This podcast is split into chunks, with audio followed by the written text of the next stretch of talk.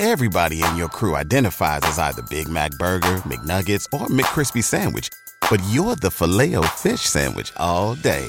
That crispy fish, that savory tartar sauce, that melty cheese, that pillowy bun. Yeah, you get it. Every time. And if you love the filet of fish, right now you can catch two of the classics you love for just $6. Limited time only. Price and participation may vary. Cannot be combined with any other offer. Single item at regular price. Ba da ba ba ba.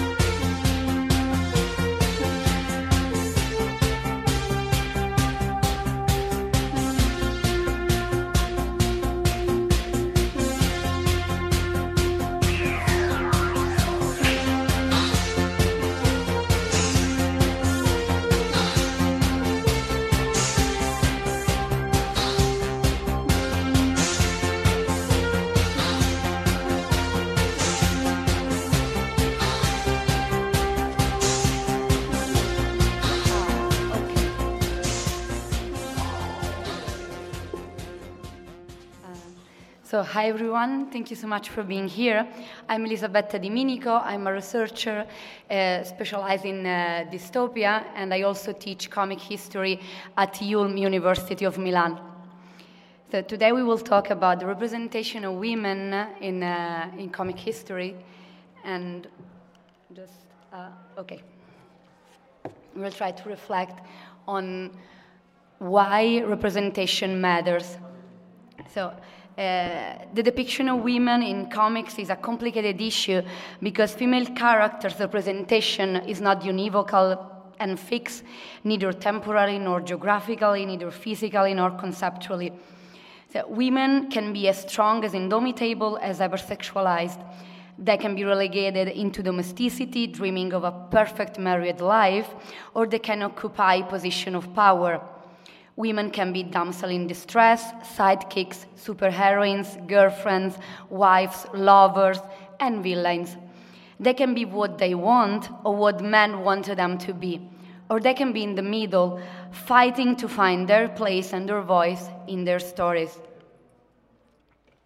Women represent just the 15 25% of comic characters, according to several studies, and in the world of superheroes, one of the most prominent comic subgenre, superheroines are more often given non-physical, thoughts-induced abilities such as intellect, telepathy, precognition, and emotional control. While male superheroes tend to possess Physical powers as strength, stamina, invulnerability, female superheroes have more light capacities such as agility or flight. Even gendered code name show sexist tendencies. While 30% of superheroes have the word man in their name, uh, only 5.1% boy, uh, 12% of superheroines are called with the minimizing term girl, and just 5.7% of them are women. Anyway, in this small percentage, there are not only supporting, stereotype, and objectified characters, but many superheroine and female figures that are perfectly able to compete in strength, courage, intelligence, and determination with their, male, with, with their male counterparts. And at the same time, it is also undeniable uh, that comic relies on defined by overemphasized violence, superhomism, and hypermasculinity that unavoidably influence and damage the construction of women's identity, image, and role in the society. No? Copyright? Okay. Uh, so, in fiction and sadly in daily life, women can be subjected to several kinds of violence. If, if uh, psychophysical abuses, rapes, and femicide are the most blatant, tangible, and dangerous example, there are many other common and only apparently less striking methods and tendencies that support misogynies and patriarchal systems, such as sexist language, humor, sexual objectification, aesthetic prejudice, conservative moral order, control, humiliation, depreciation, domestication, and bias. So, from this perspective, the linguistic, cultural, sexual, and physical representation of women in comics can help us to recognize and to reflect on the prejudice, the rhetoric, and the action promoting marginalization and abuse against women in real life. Let's start this talk with one of the most impressive, iconic feminist icons of popular culture, Wonder Woman. A mighty Amazon, daughter of Queen Hippolyta, Diana was created by psychologist William Moulton Marston and artist R.G. Peters in the 40s.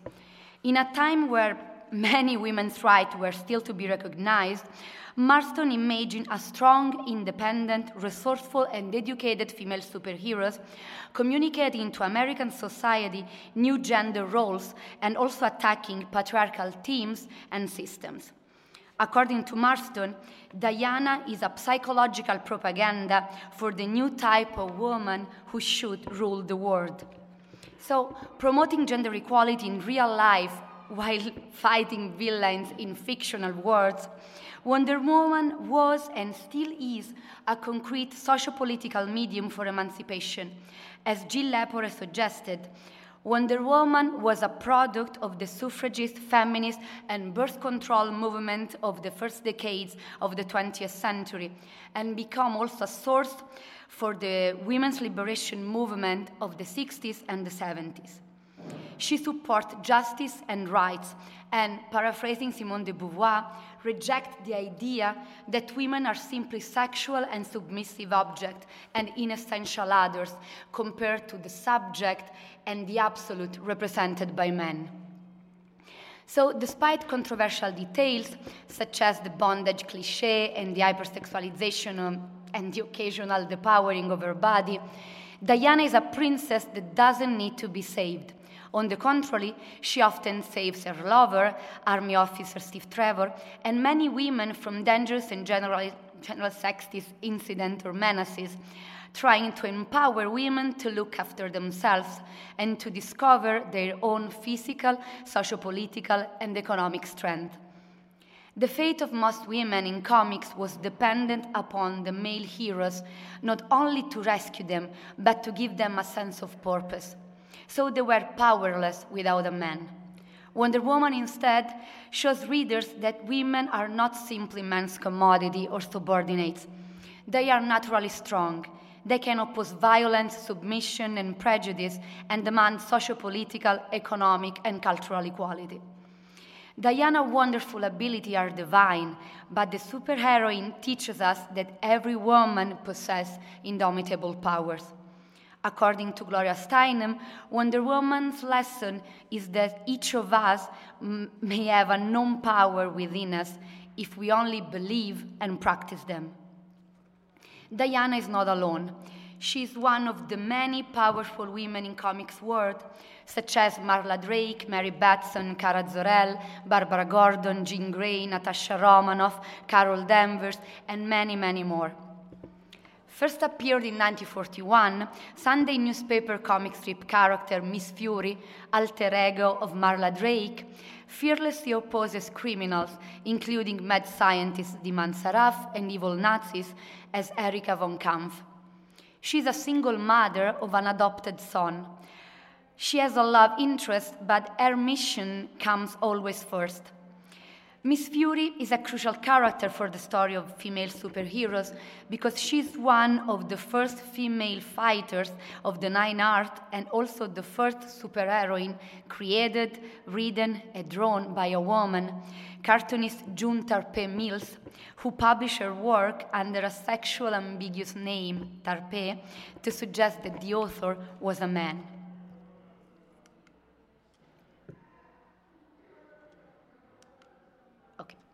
Uh, appeared for the first time in Captain Marvel Adventures number 18 in 1942. Mary Batson, aka Mary Marvel, is the, is the twin sister of Billy Batson, aka Shazam or Captain Marvel, and one of the first female counterparts of a tremendously popular superhero. She derives her powers from a set of female benefactors that give uh, that give her a lot of powers that, as we were talking before, a little bit feminine. So Selene gives her grace, Hippolyta strength, Ariadne and then Artemis skill, Zephyrus fleetness, Aurora and then Aphrodite beauty, and Minerva wisdom. Kara Zor-El, aka Supergirl, is a Kryptonian and invulnerable superheroine that first appeared in Superman 123 in 1958 and that can compete in power and skill with her cousin, the Man of Steel himself. First appeared in X Men number one in 1963, Jean Grey, the first woman in the X Men team, possessed outstanding telekinetic and telepathic powers, and she's one of the strongest mutants in the world. Former Russian spy and later SHIELD agent and member of the Avengers, Black Widow, alter ego of Natasha Romanoff, is biotechnologically enhanced and extremely intelligent. First appeared in Tale of Suspense 52 in 1964, she is an expert martial artist and tactician, cold blooded and lethal. Another, another popular and iconic superheroine is Batgirl, and her most renewed alter ego is Barbara Gordon, who held this role from 1967 to 1988 and was back to it from 2011. A brilliant librarian with a PhD without super strength, Batgirl relying on her brain, martial arts training, and gadgetry to fight crime. Barbara perfectly embodies empowerment and feminist values, and she was ranked 17 in the top 100 comic book heroes of the IGN chart. Officer in the USA Army Force, Carol Danvers, who made her first appearance in Marvel Superheroes number 13 in 1968, as her most notable alter ego in Miss Marvel and Captain Marvel. She's one of the most powerful Avengers and possibly the strongest Marvel superheroine. She can fly, she has superhuman strength and speed, she can absorb and release energy, and she possesses a seventh sense, like a sort of precognition ability. Moreover, several female superheroes are extremely significant not only for being powerful women, but also because they embrace racial, ethnic, and sexual otherness and points of view. X Woman Ororo Munroe, aka Storm, who first appeared in Giant Size X Men number 1 in 1975, is a Kenyan American mutant able to control weather and she's one of the first female and black leaders in comic history. She charismatically incarnates anti patriarchal and anti racist value at the same time. Shapeshifter Mystique, whose first appearance was in Miss Marvel number 16 in 1978, is a conflicted character, often represented as a mutant supervillain, who embodies queerness and gender fluidity sexually free, uh, sexually free and aware, she can become a man, she's bisexual, and together with her love destiny, raise another strong superheroine, Rogue. First appeared in Vengeance number one in 2011, America Chavez, aka Miss America, can fly and travel through multiverse and other reality as superhuman strength and speed, and she can project a devastating star blast.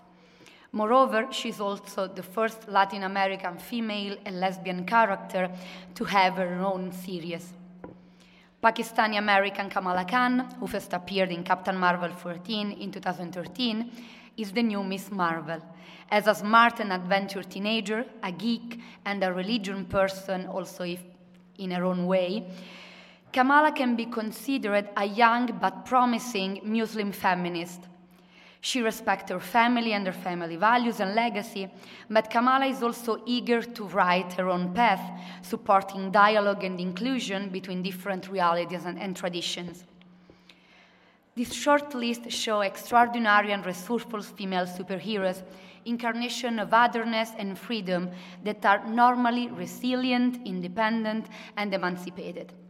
But even the strongest, the mightiest one can be subjected to hypersexualization, commodification, disempowerment, and diminishment, reflecting masculine canons of beauty and serving male power interest. In the darkest background, women and superheroines have to face not only brutal enemies, but also limiting stereotypes, sexist oppression, and gender based violence. In comics and in reality, abuse don't directly start from physical harassment, but originate from cultural and linguistic domination of masculine myth and from distorted, idealized, and sexualized representation of women's identity and bodies. Many comics display feminine cliches where women and superwomen occupy subordinate roles and predetermined spaces, performing stereotypes jobs and talking or worrying about love, beauty, and fashion. Almighty Wonder Woman, for example, joyfully accepts her position as the secretary of the Justice Society of America in All Star Comics number 13 in 1942, while in the first year of the X Men series, Jean Grey is often showed cooking, nursing, or sewing, despite being Xavier's most trusted and powerful pupil. While superheroes often avoid serious relationship, many superheroines and superheroes' love interest are almost obsessed by love and marriage. Owl Girl, Bullet Girl, Rocket Girl, Doll Girl, and many characters from the golden age of comics, 30s, 50s, even oppose crime and evil not for sense of justice, but just to prove their love to their boyfriends. So sometimes female characters directly quarrel and fight to gain the, affect, uh, the affection of their beloved superheroes, as Lois Lane and Lana Lang do in order to attract Superman attention and feelings. Or even Wonder Woman and Batgirl when they try to win Batman's heart with embarrassing declaration, grand gesture, blatant competition, for example, as in The Brave and the Bold number 78 in 1955. During the Silver Age, until the late 60s, women didn't reach a real space for empowerment and autonomy in the comics narrative. It is sadly ironic, for example, that the only woman of the Fantastic Four, Sue Storm, possesses the power of invisibility. Four years after the creation of the team in 1961, she was relegated to the role of the beautiful and nurturing subordinates with a preference for domestic works in the Fantastic Four number 14 in 1963, for example, the group leader and Sue's future husband, Reed Richards, aka Mr. Fantastic, asked Sue to silently do the house cleaning, for which she had just volunteered. I know. While the other two, the Thing and Torch, just sleep nicely on the couch. during the Bronze Age of comics, things start to change, largely thanks to the protest of the, of the 60s and the second wave of feminism.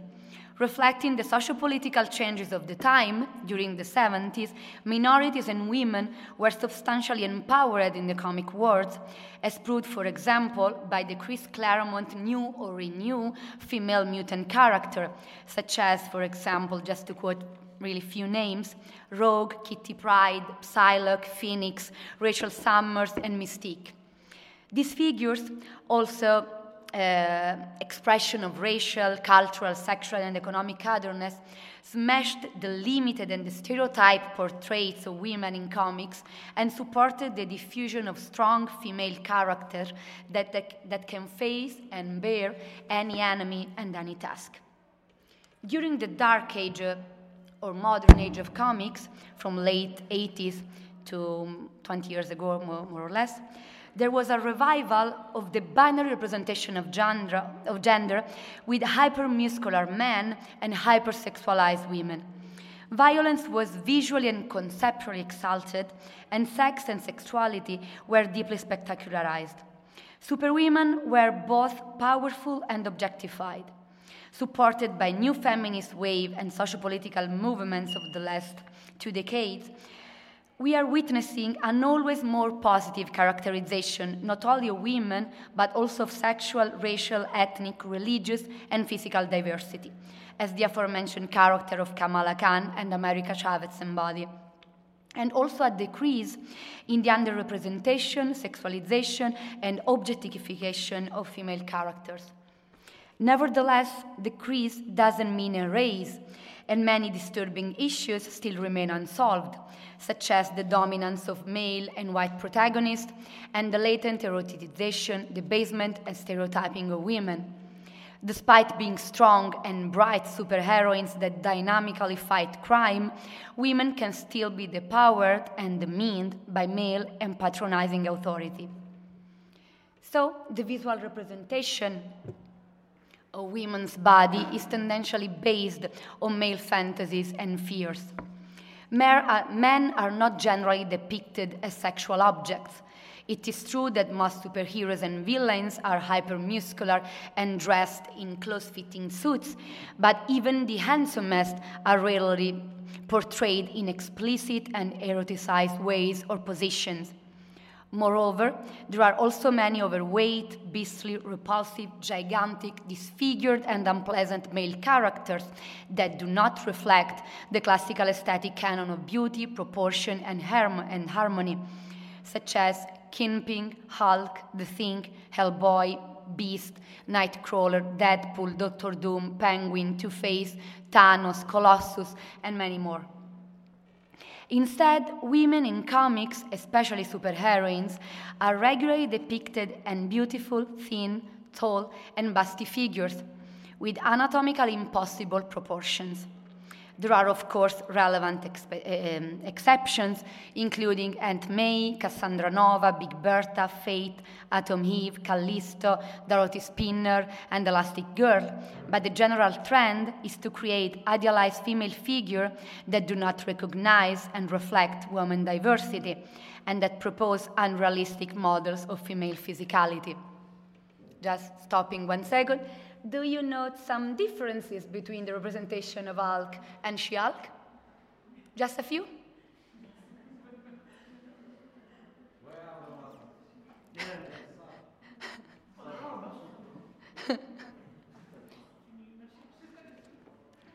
yeah. Come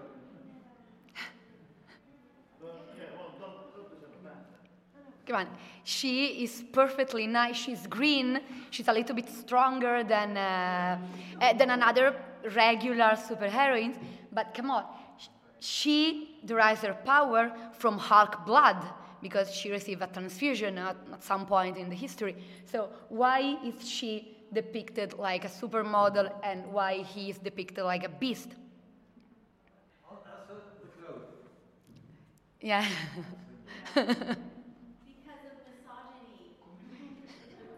Yeah, yeah, because we want to, uh, even villainesses, even we need to see sexy. Yeah. So let's go a little bit further. So. Uh, the, visu- the, visual representation of women's body is, tenden- is, tenden- is tendentially, ah no, sorry, I already read this one. So the costumes of many superheroines leave almost nothing to imagination. They often wear leotards with deep necklines, very short skirt, tight pants, top that looks more like bra, and high heels. Emma Frost, white lingerie, Psylocke ninja bathing suit, Catwoman leather cat suit, and Power Girl costume with a big hole right on her chest are iconic and yet disturbing example of these tendencies. Besides revealing clothes, superwomen are also constantly represented in sensual and sexist points of view or poses. Describing their anomalous postures, Caroline Cocca uses the expression broke back pose. Women are frequently showed unnaturally twisted and arched to display all their curves in front and back simultaneously, like Wonder Woman over there. One back would have to be broken to contort in such way. So, anatomy takes second place behind the necessity to eroticize the female figure for the pleasure of male gaze. Just to report one awful example, when gigantic mutant villain Blob eats uh, size shifting superheroine Wasp, over here, in Ultimatum 2 in 2009, the body of the woman is shown from a strange angle that still emphasize her breast.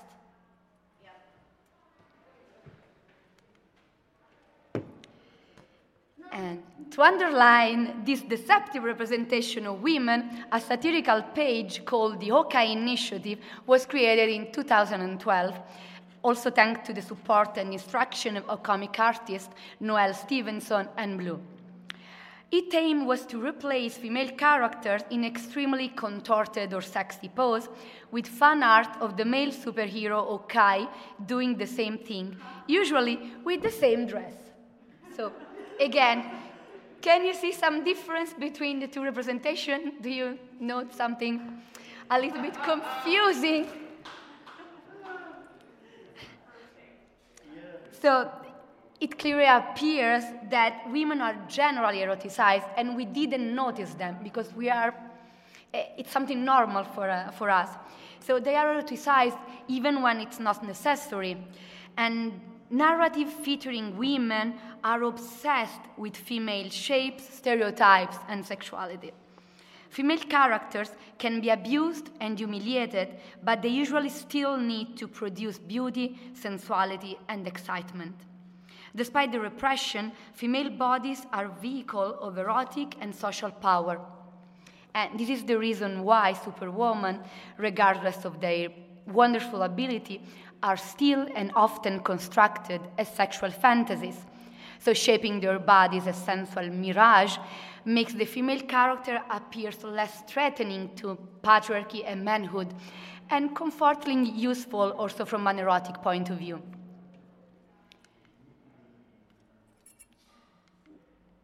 Over here. The characterization of male figures, both good and evil, usually includes a hypermasculinity that exalts strength, control, power, and fantasy of submission and domination. Superheroes generally don't use brutal violence against women, but they are not immune to sexist language and behavior. Especially in the golden and the silver age of comic, several superheroes diminish or even eat their female partners and make joke about women's bad habit and inferiority. Superman, for example, generally use a paternalistic approach to Lois Lane, sometimes even employing arresting action. He erases Lois' memory with a kiss to cover up his super identity. He gives her superpower just to show how unbearable they are for a woman and in Superman girlfriend Lois Lane number 14 in 1960, he punished Lois with a well deserved spanking. Um, in some exceptional cases, also superheroes can cross the line and commit reprehensible gender based violence. In Avengers 2.13 in 1981, for example, Dr. Hank Pym under the identity of Yellow Jacket, ferociously slapped his wife, Janet Van Dyne, aka the Wasp. Writer Mark Millar exaggerated Hank Pym's violent behavior in The Ultimate Six in 2002. Pym, during an argument, psychophysically abuses Jen and even tries to kill her shrunken wife in an horrific scene using bug spray and an army of ants, as you can see. She's under the, under the table. And while the insects are ready to assault Jen, he says to his frightened wife, You shouldn't have made me look small. So, Jen's independence, her firmness, maybe in the discussion, are interpreted by Pym as an attack against his masculinity, as an attempt to undermine his power and his control, generating an unstoppable desire of destruction because, quoting Battaglia, destruction is the most reassuring form of possession. When they deal with women, with women, villains often interpret the glorification of their force as sexual subjugation and assault. So sometimes their action also show the desire to punish a male superhero by killing or brutalizing his woman, and as she is a possession, is a male possession.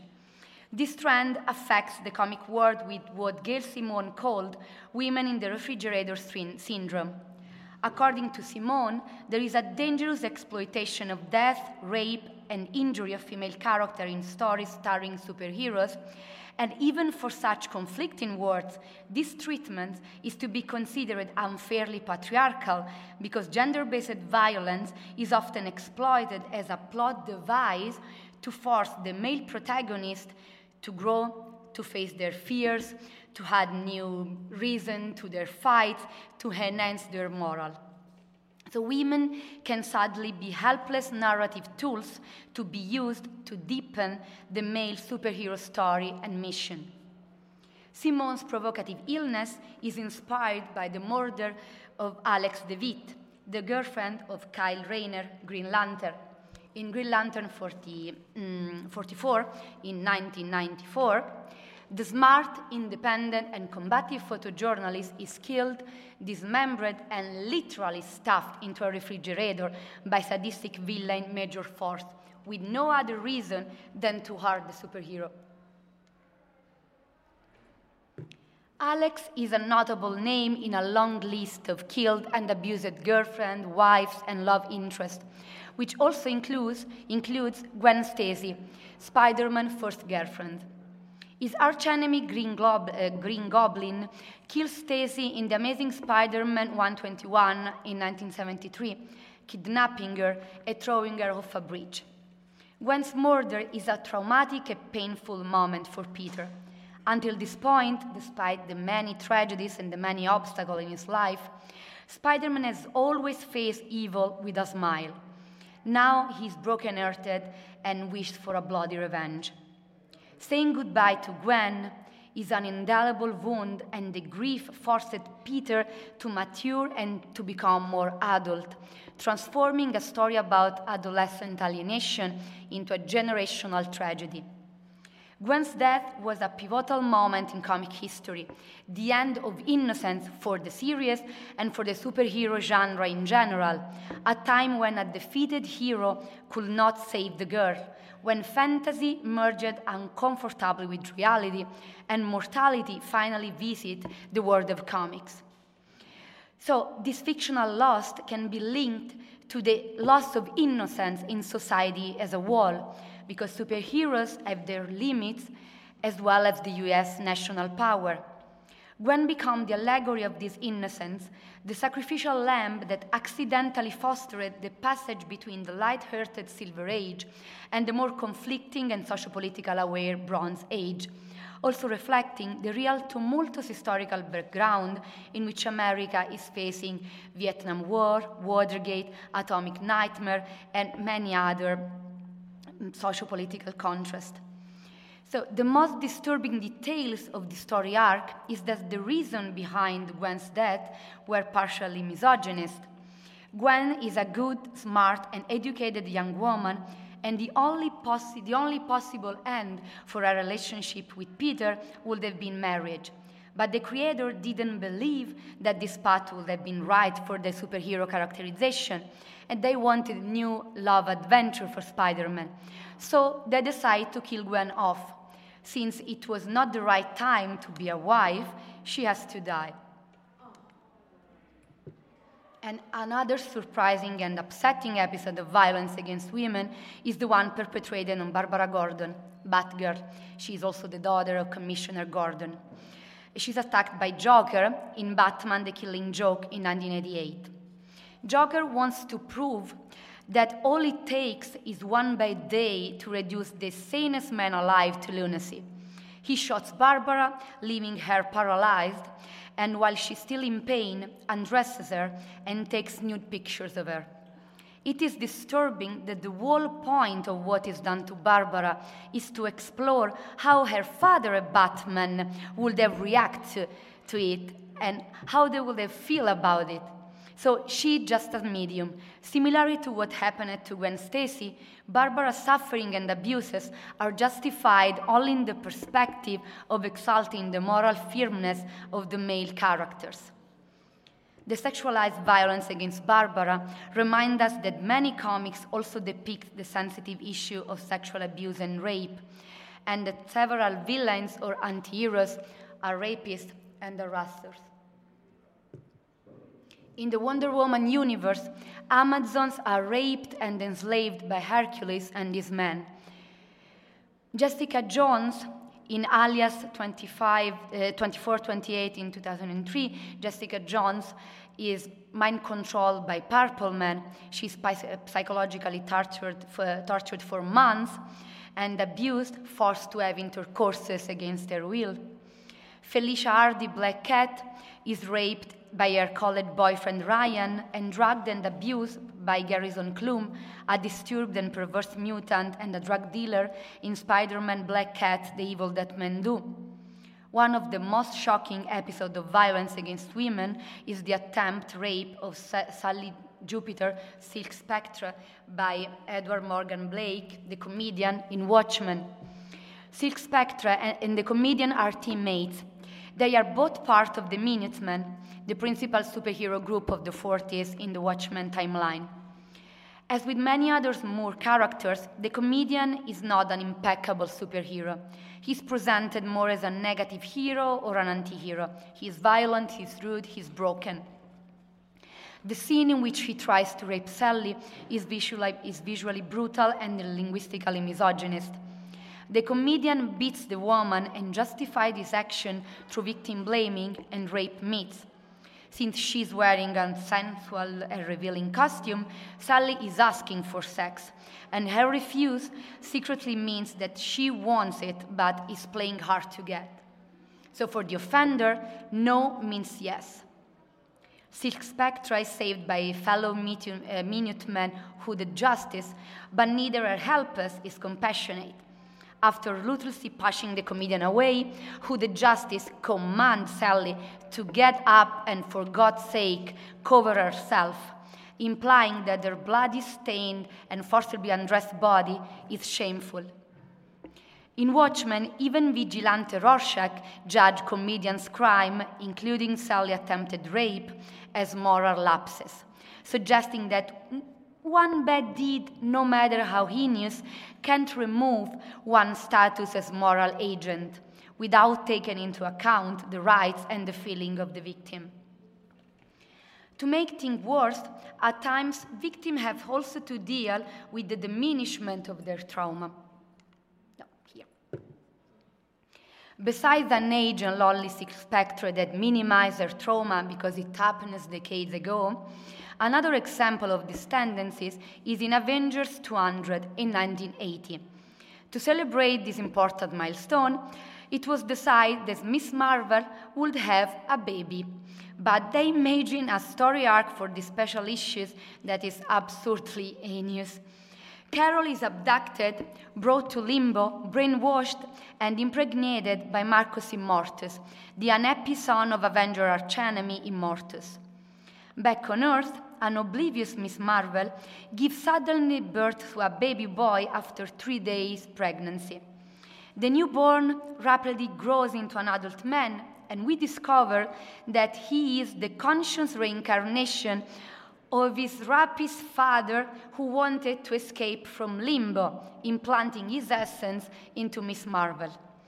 So after causing a catastrophe that threatens to destroy time and space on the planet, Marcus decides to return to his hellish confinement and save the world from his collapse.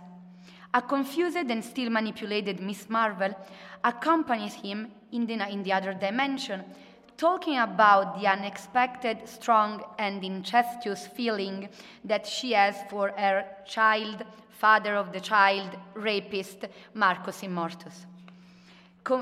So the Avengers say goodbye to Carol, wishing her to live happily ever, happily ever after, and completely ignoring the evil, uh, heavy implication of such an event. So rape, conditioning, and forced pregnancy are not clearly recognized as abuses and presented more as a plot devices to cut the audience attention. Miss Marvel is traumatized and violated. She has neither control of her body or other feelings and no choice about giving birth. But still, motherhood is presented as something natural, a gift, no matter what the conditions are, and it is implied that maternal love could also overcome violent impregnation and, and oppressive personal relation. WASP even congratu- congratulates the proud parent of the baby. Carol can only reply that she has been used and she doesn't feel any connection with the newborn, just to strangely change her mind few pages after. These are cruel examples of the cult of masculinity and the purity myth that aim to limit or to nullify female sexuality and sexual awareness, strengthening a rape culture in which men are expected to be sexually aggressive and women passive. In this way, as Jessica Valenti argues, sex is transformed into an act of persuasion and domination. When woman's sexuality is imagined to be passive or, or dirty, it also means that man's sexuality is automatically positioned as aggressive and right, no matter what form it takes. So it seems like we are encouraging a culture of violence and sexuality that's detrimental to both men and women. In this vision, feminine bodies are like territories to be invaded, governed, and exploited to prove attackers' supremacy against women or the enmity that they symbolize. Aggressors exploit sexual abuses in order to impose oppressive gender roles and to exalt patriarchal dominion on bodies that are perceived as discordant, non obedient, or threatening. The aim, of, violence is to hurt, to humiliate, to broke individual. As Felicia Hardy, Black Cat, says to Matt Murdock in Spider Man Black Cat, The Evil That Men Do, giving an incisive explanation of rape and its reason. I'm talking about someone who forces himself into you against your will and the whole time you know he's not doing it because he wants you. He's doing it to hurt you. He's doing it because he wants you to know how powerless you are. He's doing it to take away everything good and positive you ever felt about yourself. He's doing it to humiliate you. He's doing it to break you. As analyzed in these few examples, violence has several meanings and implications. It can be physical or psychological or both. It can hurt people for sociopolitical reason or for disturbed fant- fantasy of supremacy and sexual control. It can materialize the worst nightmare of patriarchy and misogyny. It can be influenced but never justified by culture, tradition, and economy.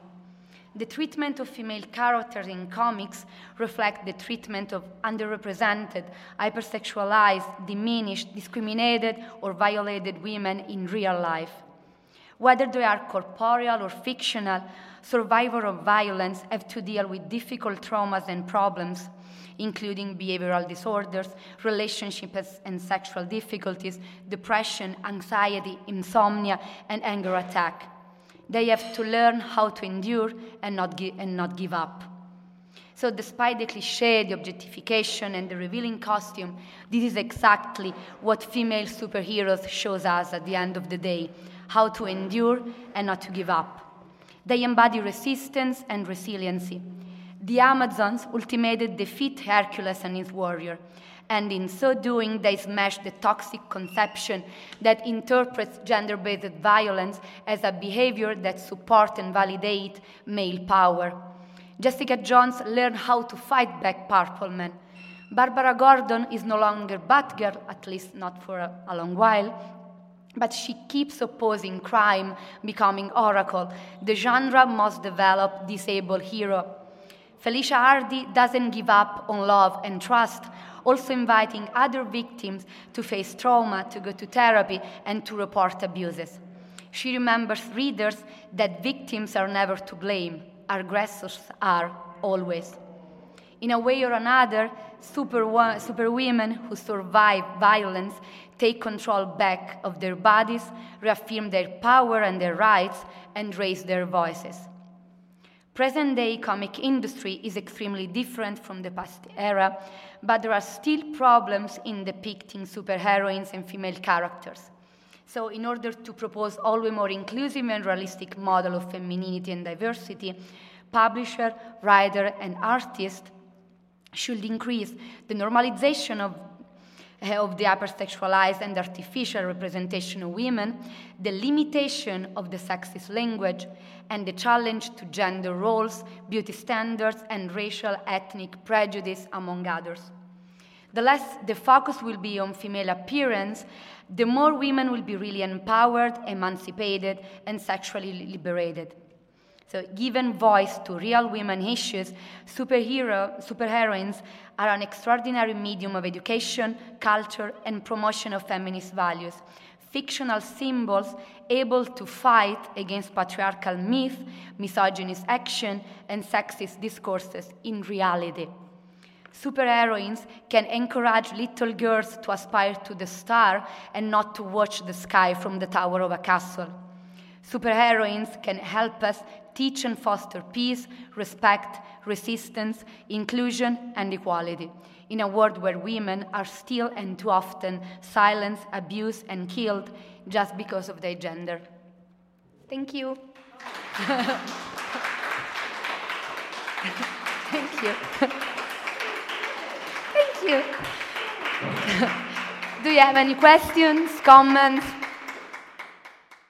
Avete ascoltato Fantascientificast, podcast di fantascienza e cronache della galassia, da un'idea di Paolo Bianchi e Omar Serafiti, con il contributo cibernetico del Cylon Prof Massimo De Santo.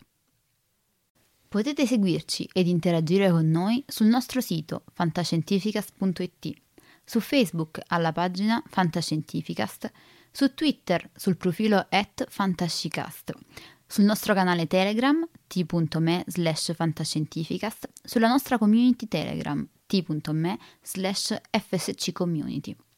Se siete particolarmente timidi, potete utilizzare la vecchia, cara e affidabile posta elettronica, scrivendoci all'indirizzo redazione fantascientificas.it. Tutte le puntate sono disponibili sul nostro sito, su Apple iTunes, su Spotify e su Podbean all'indirizzo podcast.fantascientificas.it. Se volete, potete lasciarci una valutazione a 5 stelle su Apple iTunes ed offrirci una birra romulana o un gotto esplosivo pangalattico, sostenendoci tramite una donazione PayPal utilizzando l'apposito pulsante sul nostro sito. Fantascientificast è una produzione amatoriale. Non si intende infrangere alcun copyright, i cui diritti appartengono ai rispettivi detentori. L'autorizzazione SIAE 5612I5359. Nessun byte e nessun tribolo sono stati maltrattati durante la produzione di questo podcast. Alexa 4 e l'equipaggio di Fantascientificast vi augurano lunga vita e prosperità e vi danno appuntamento alla prossima puntata lungo la rotta di Kessel. Settimo simbolo inserito nel computer. Blocco 1 pronto. Blocco 1 posizionato. Potenza erogata 23%.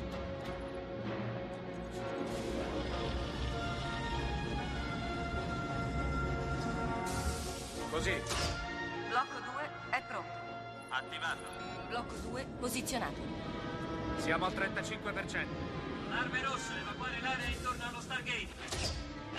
Liberate l'area, torniamo da voi, chiudo le porte. Andiamo, sbrigate! C'era quello sotto la grande pietra. Sì. Mio padre lo trovò nel 1928. È fatto di un minerale che non si trova sulla Terra. Blocco 5 posizionato. 75%. Blocco 6 pronto. Blocco 6 posizionato. Non eravamo mai riusciti ad andare oltre nella sequenza.